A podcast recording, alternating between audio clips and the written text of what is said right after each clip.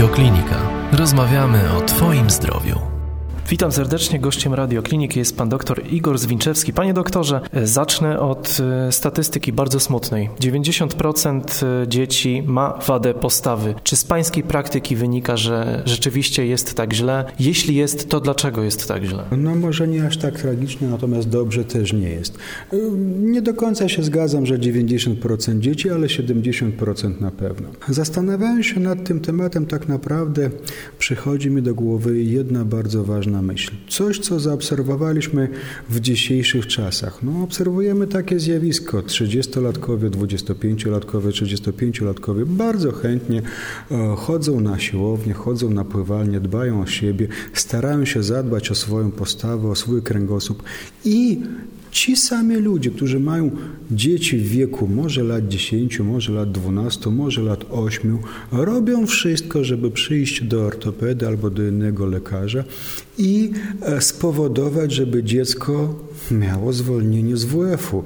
Widzę w tym po prostu no, pewną taką niekonsekwencję, wiedząc, że później i tak przyjdzie taki moment, gdzie to będzie bardzo, bardzo potrzebne, gdzie później osoba już w wieku średnim będzie robiła wszystko, żeby jego kręgosłup, jego stawy, jego wygląd zewnętrzny e, był odpowiedni, stosowny, żeby nie mieć dolegliwości. Akurat w wieku, gdzie to jest szalenie ważne, jako rodzice robimy wszystko, żeby rzekomo mm, dziecku ułatwić, dać te jakieś 2-3 godziny więcej czasu, w sensie, że jak nie chodzi na WF, no to ma więcej czasu na zajęcia, co też nie pokrywa się rzeczywistością, bo dziecko sporo czasu w dzisiejszych czasach spędza na Facebooku, przy komputerze, więc na pewno mogłoby tą godzinkę, półtorej albo dwie wygospodarować.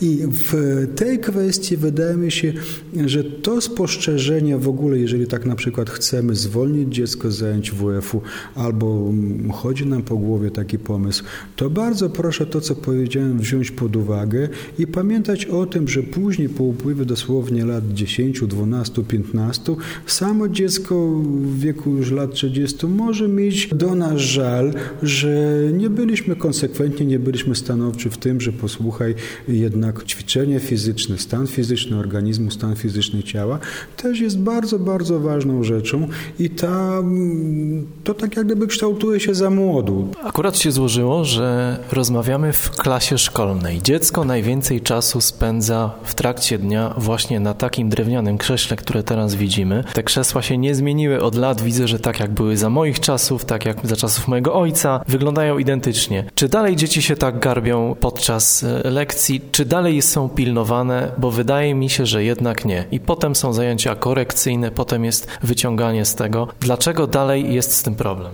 Porusza Pan bardzo ciekawy problem. Akurat jeżeli chodzi o kształt ławek w szkole, to ja tutaj większych pretensji nie mam. Gdyż no nie ma, nie ma tak jak gdyby krzesła idealnego, które by odpowiadało i wymogam sanepidu, i wymogam przeciwpożarowym, etc., etc. I znowuż być może Pan tego nie wyczuł, ale znowu tak naprawdę my jako rodzice w domu swoim, gdzie dziecko tak naprawdę spędza no 18 godzin, 16 godzin, to to jest nasza odpowiedzialność i to my mamy zadbać o to, żeby zamiast na przykład e, e, gry komputerowej razem pójść z nim na pływalnię, a zamiast e, innego pasywnego zajęcia pójść na, pójść na przykład na mm, wiem, salę gimnastyczną, czy, czy jakiś tor kajakowy, czy pojechać z nim na rowerze i staramy się tak jak gdyby te swoje błędy, ten swój własny brak czasu scedować to bardzo ważne zadanie na kogo innego, czyli moje dziecko ma na przykład wadę postawy. No to ile z nim razy byłeś na pływalni? Cisza. Ile razy z nim byłeś na sali gimnastycznej? Kolejna cisza. A czy pan co, nie próbował tak zadzwonić tam do Wisły, do Krakowi, do, do, do, do Towarzystwa Sportowego Sokół, zapytać się, czy są jakieś yy, zajęcia gimnastyczne dla dzieci? Cisza. Tego nie robimy. Natomiast w momencie, jak rzeczywiście sąsiad czy znajomy pyta się, no posłuchaj, że twoje dziecko ma płaskie plecy. A no bo widzisz, ławki w szkole, pani nie pilnuje, a WF-ista w ogóle się nie przykłada. Nie, to tak nie jest.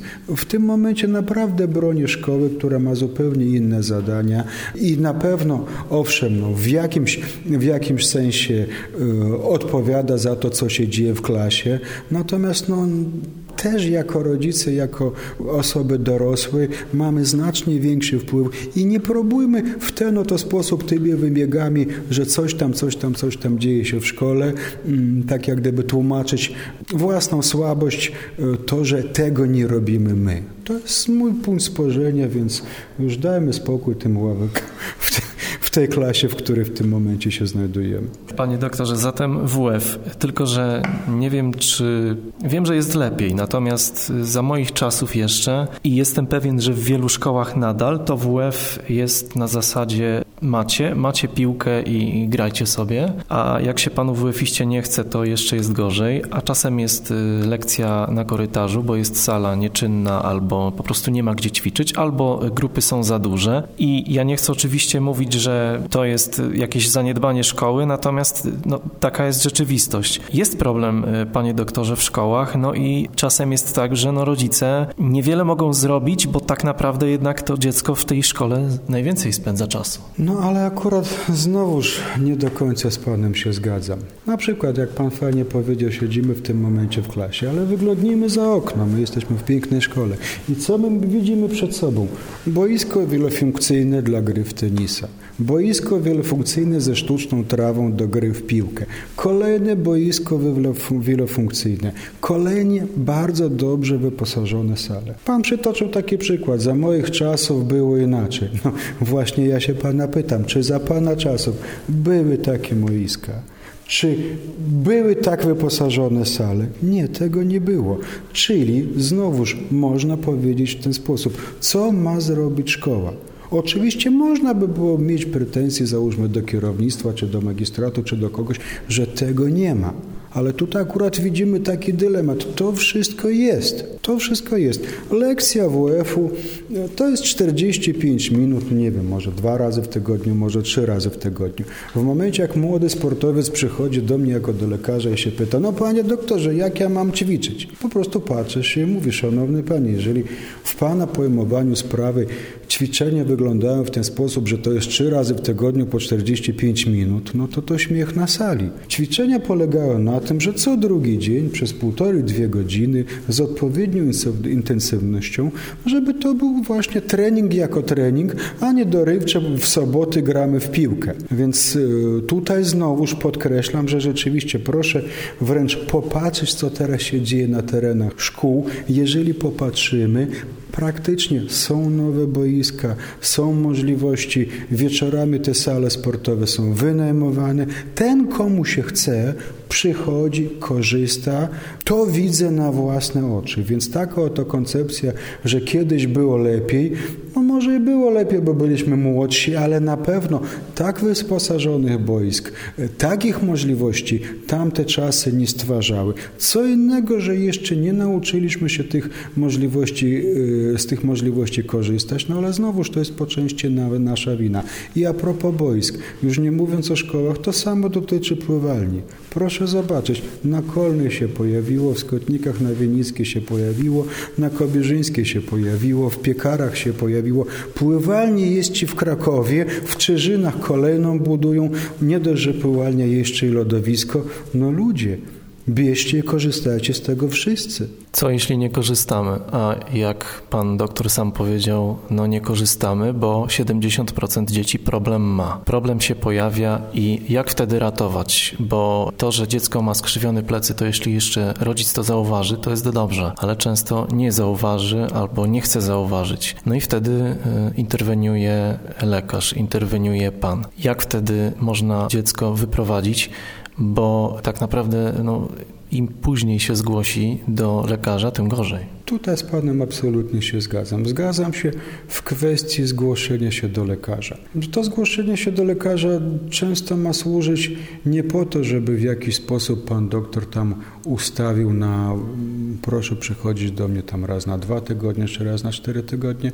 Zasada pierwsza, lekarz dziecko ogląda i mówi, czy problem jest, czy go nie ma. To jest coś, co na przykład w moim gabinecie odbywa się bardzo często. Przychodzą rodzice z dzieckiem i pytają się, panie doktorze, nam się wydaje, trochę inaczej stópki stawia, trochę inny ma kolana, trochę, trochę inne ma plecy. I oczywiście to badanie lekarskie, primo, pierwsze, ma spowodować odpowiedź na pytanie, na pytanie, czy naprawdę problem jest, czy jest on no, po części wydumany przez rodziców, czy, czy, czy przez załóżmy babcie, bo rzeczywiście stópki na przykład czterolatka, trzylatka wyglądają trochę inaczej. To samo dotyczy kolan cztero-pięciolatka. To może wyglądać inaczej, tym niemniej może się mieścić w granicach tak zwanej normy wiekowej. Więc tutaj w przypadku jakichkolwiek wątpliwości proszę zaglądać zaglądnąć do lekarza i powiem więcej, jeżeli na przykład y, wewnętrznie nie zgadzacie się z opinią tego lekarza, no to znowuż no, można zgłosić się do kolejnego specjalisty i wówczas odpowiedź jest oczywista. Jeżeli na przykład dwóch lekarzy mówi absolutnie to samo, być może trochę innymi słowami, a jeżeli mówi to samo, no to widocznie tak jest. Natomiast ich opinia może się różnić no, z różnych powodów. Z różnych powodów. Medycyna jest sztuką, nasze książki książki też mają to do siebie, że na przykład to, co pisało w latach 80., no nie jest do końca e, aktualne w latach 2010, e, to też można by było wziąć pod uwagę. W razie jakichkolwiek wątpliwości naprawdę zachęcam pokazać dziecko, wysłuchać doktora, zweryfikować to yy, na przykład nawet za pomocą porad internetowych i, i, i coś w tej kwestii zrobić. Więc rzeczywiście, jeżeli macie wątpliwości, zachęcam do wizyty u lekarza. I później w zależności od tego, co Państwo usłyszycie, dalej no, no jakieś postępowanie, e, postępowanie wprowadzić. I jeszcze jest bardzo ważny moment e, dotyczący właśnie takich wizyt u lekarzy. Dość często bywa, że w młodym wieku um, dziecko już tak jak gdyby na tyle jest obyte i przyzwyczajone do tego, że rodzice coś do niego mówią, mówią, mówią, mówią, że nie zawsze zdaje sobie sprawę z tego, że to jest naprawdę ważne. I w pracy swoją zaobserwowałem dość często w momencie, jak osoba bo, mm, obca, jeszcze w białym kitlu, y, stanowczo opowiada o pewnych rzeczach, no to dziecko to tak jak gdyby to bardziej dociera, a poza tym później rodzice też mają argument, bo często jest tak, że jeżeli tata mówi, mówi ci, że ma być tak, no to, to, to już po tylu takich powiedzeniach to, to to aż na tyle nie jest to y, za mocne dla dziecka. Natomiast jeżeli y, powie w ten sposób, posłuchaj, przecież byliśmy u lekarza i to powiedział lekarz i tak ma być, no to to jednak znacznie bardziej dyscyplinujące y, działa na dziecko. Więc proszę to też wziąć pod uwagę, zastanawiając się, czy iść na tą wizytę lekarską, czy nie iść na tą wizytę lekarską. W razie jakichkolwiek wątpliwości naprawdę zachęcam, żebyście Państwo dziecko pokazali. Potem rozumiem tylko i wyłącznie ruch, gimnastyka. To jest ten podstawowy ratunek, żeby ten kręgosłup odpowiednio wzmocnić poprzez ten mięśniowy gorset. Natomiast co jeśli chodzi o masaż? Chciałem zapytać o masaż. Co jeśli chodzi o, o kwestię udania się czy to do masażysty, czy kręgarza. Czy dzieci powinno się zabierać w takie miejsca, czy raczej nie? Odpowiem najpierw na pierwszą część Pana pytania. Czy to zawsze tak jak gdyby sprawa jest taka prosta i da się to leczyć ruchem? No, tak samo jak Pan zaczynał ten wywiad od tego, panie doktorze, 90% coś ma, to odpowiem w ten sposób. Owszem, w 90% przypadków, jeżeli stwierdzamy jakąś patologię, da się ją ruchem, gimnastyką, stosowną postawą, czyli metodami e, tak, zwanymi, tak zwanej kinezy terapii, da się e, dziecko z tego wyprowadzić.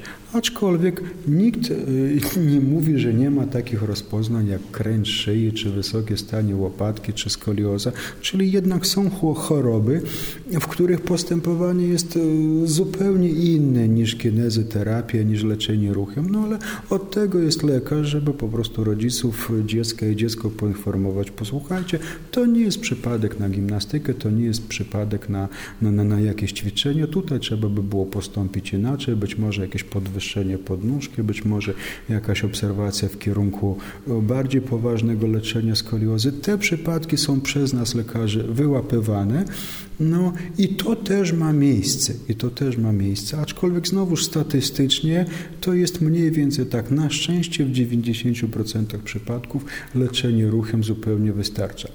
No i kolejna rzecz, kwestia masażu. Ciekawe pytanie, dlaczego ciekawe pytanie? Niewątpliwie w wieku starszym, w wieku średnim, w wieku bliżej 60, 50, 70, te masaże są bardzo pomocne. Między innymi z powodu mm, tak jak gdyby no, bardzo dobrego kontaktu kontaktu osoby, którą masujemy, z masażystą, który to wykonuje. U dzieci to ma znacznie mniejsze znaczenie, gdyż no, no, ani wyleży, ani nie przekaże dostatecznie swoich odczuć. Znowuż, no proszę sobie tak popatrzeć na dłonie masażysty i dziecko, które czasami ma wzrost 110 cm albo 120 cm. Co tu masować, jak to jest mniejsze niż ręka masażysty. Więc akurat jeżeli chodzi o młody wiek, to takie sformułowanie, może byśmy to pomasowali, no to to ma mniejsze znaczenie, rzadziej to jest stosowane, ale akurat kinezyterapia, pochylamy się do przodu, pochylamy się do, do, do boku, wykonujemy ruchy skry, skrętne, pływamy, to ma znacznie, znacznie większe znaczenie. Więc akurat w kwestii masaży u dzieci to bym powiedział, że może to mieć mniejsze znaczenie, natomiast w kwestii kinezyterapii, czyli leczenia ruchem, to w tym wieku jest znacznie ważniejsze. Dzieci bardzo często właśnie taką kinezyterapię odbierają jako taką pełną formę gry i bardzo chętnie w coś takiego wchodzą. Więc dlatego, dlatego zwyczajowo w momencie, jeżeli konsultujemy dziecka z jakąś wadą postawy, no to praktycznie mówimy ruch, ruch, ruch, ruch. No i zupełnie inaczej jest, jeżeli do naszego gabinetu wchodzi młoda rzeźka 80-latka, no bo, bo, bo tutaj już ruchem nie za, dużo nie zdziałasz, ale załóżmy dobry masażysta może takie oto zmęczenie mięśniowe, przykręgosłupowe bardzo łatwo u tego typu osoby zniwelować pomocą właśnie poprawienia krążenia w mięśniach przykręgosłupowych. To chciałbym powiedzieć, jeżeli chodzi o masaże w młodym wieku. Panie doktorze, jak ważne są buty dla dziecka, odpowiednie, jeśli chodzi o kręgosłup? Oczywiście, że buty są bardzo ważne, natomiast znowuż w kwestiach butów e, na kręgosłup. No, na szczęście firmy, które produkują tego typu obuwie, naprawdę starają się i e, w momencie, jeżeli przychodzimy do sklepu i rozmawiamy o tych butach, to trzeba po prostu bardzo wyraźnie e, sprzedawcy, który jest przedstawicielem firmy, która to produkuje, wyartykułować, o co nam tak naprawdę chodzi.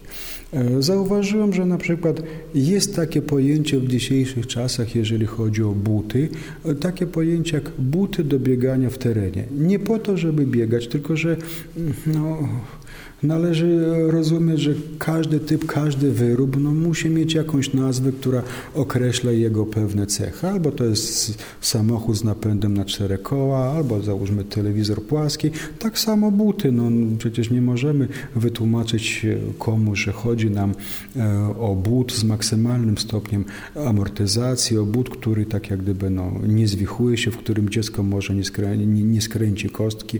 Chodzi, chodzi nam o but, który tam w środku wyprowadzony wyprofilowany, to za dużo charakterystyk. Natomiast wystarczy powiedzieć do sprzedawcy, że chodzi, do sprzedawcy chodzi nam o but do biegania w terenie i wtedy ten sprzedawca wie, że akurat tego typu buty właśnie stoją na oto takiej półce i jeżeli już wybieramy się na spacer z dzieckiem, jeżeli chcemy, żeby te buty były bezpieczne, żeby te buty amortyzowały, żeby te buty bardzo dobrze trzymały stopę, to tego typu buty akurat mogą być brane pod uwagę w momencie, jeżeli jeżeli je kupujemy dla dziecka. I oczywiście inna kwestia, wkładki ortopedyczne.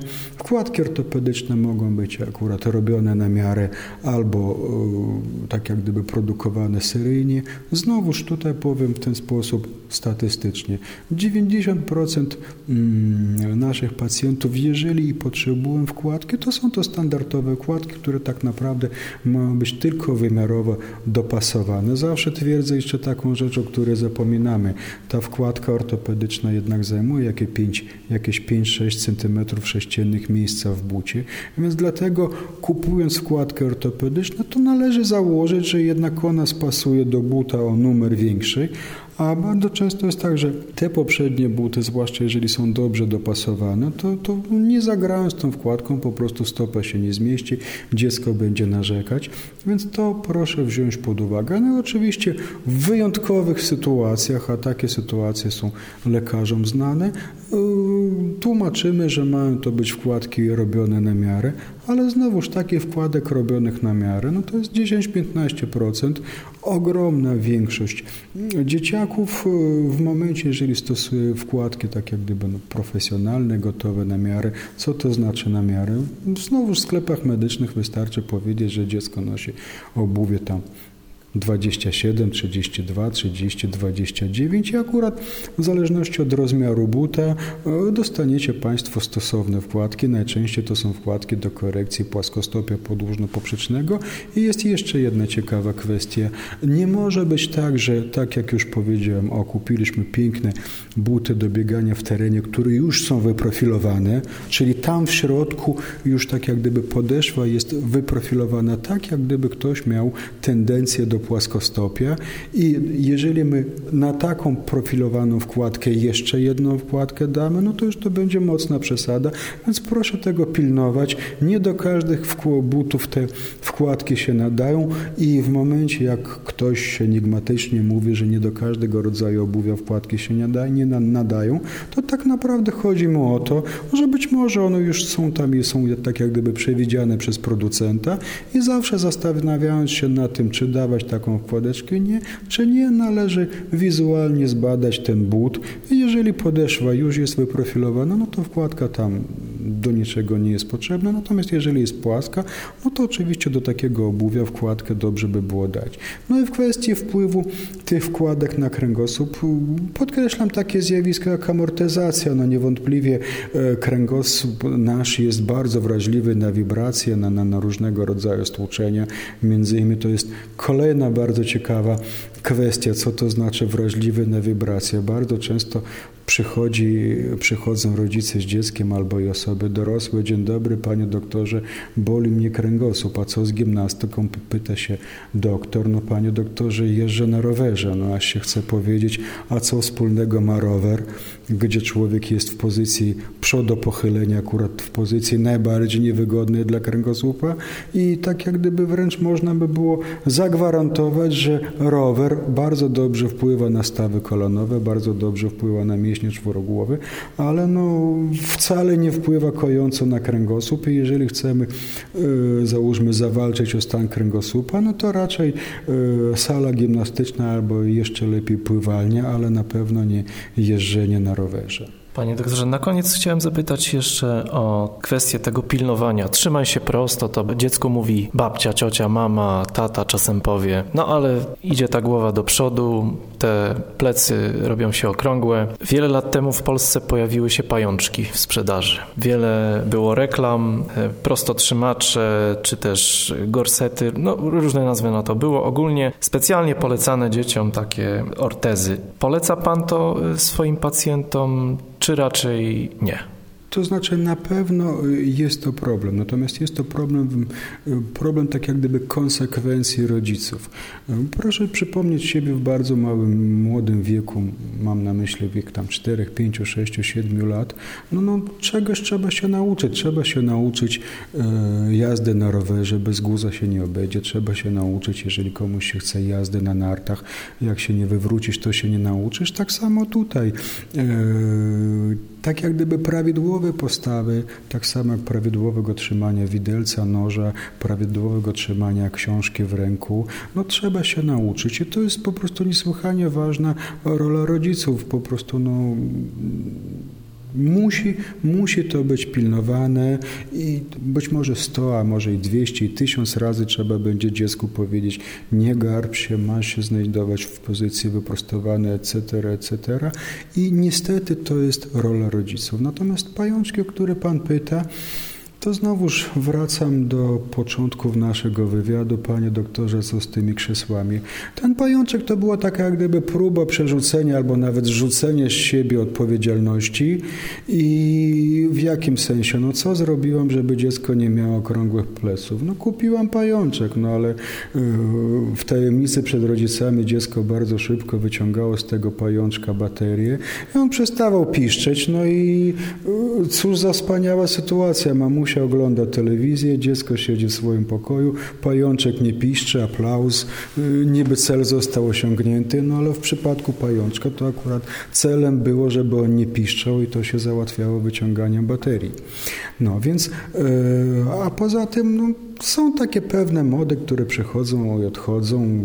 Były mody na żywą i, i martwą wodę, na, na jakieś tam oglądanie programów z pewnym takim panem, który ogólnie znany jest w kraju naszym.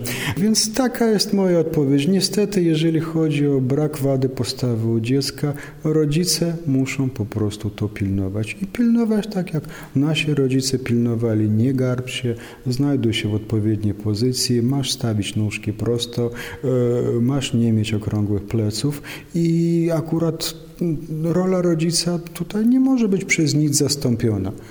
No, no chyba, że, no, ale to już nie będę dywagował, że swego czasu były takie frau i to nie jedna, która była obok dziecka po dwie godziny, zmieniały się, no i co sekundę dziecko było, było pilnowane. No w dzisiejszych czasach nie ma takiej możliwości, więc po prostu pamiętajmy o tym, że tak naprawdę za swoje dziecko przede wszystkim odpowiadamy my, rodzice, a nie szkoła, a nie wynajęta przez nas tam, załóżmy, niania albo ktoś inny.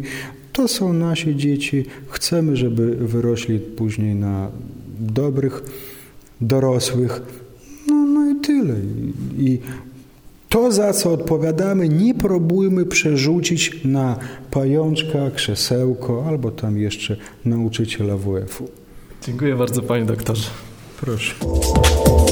Więcej audycji na stronie radioklinika.pl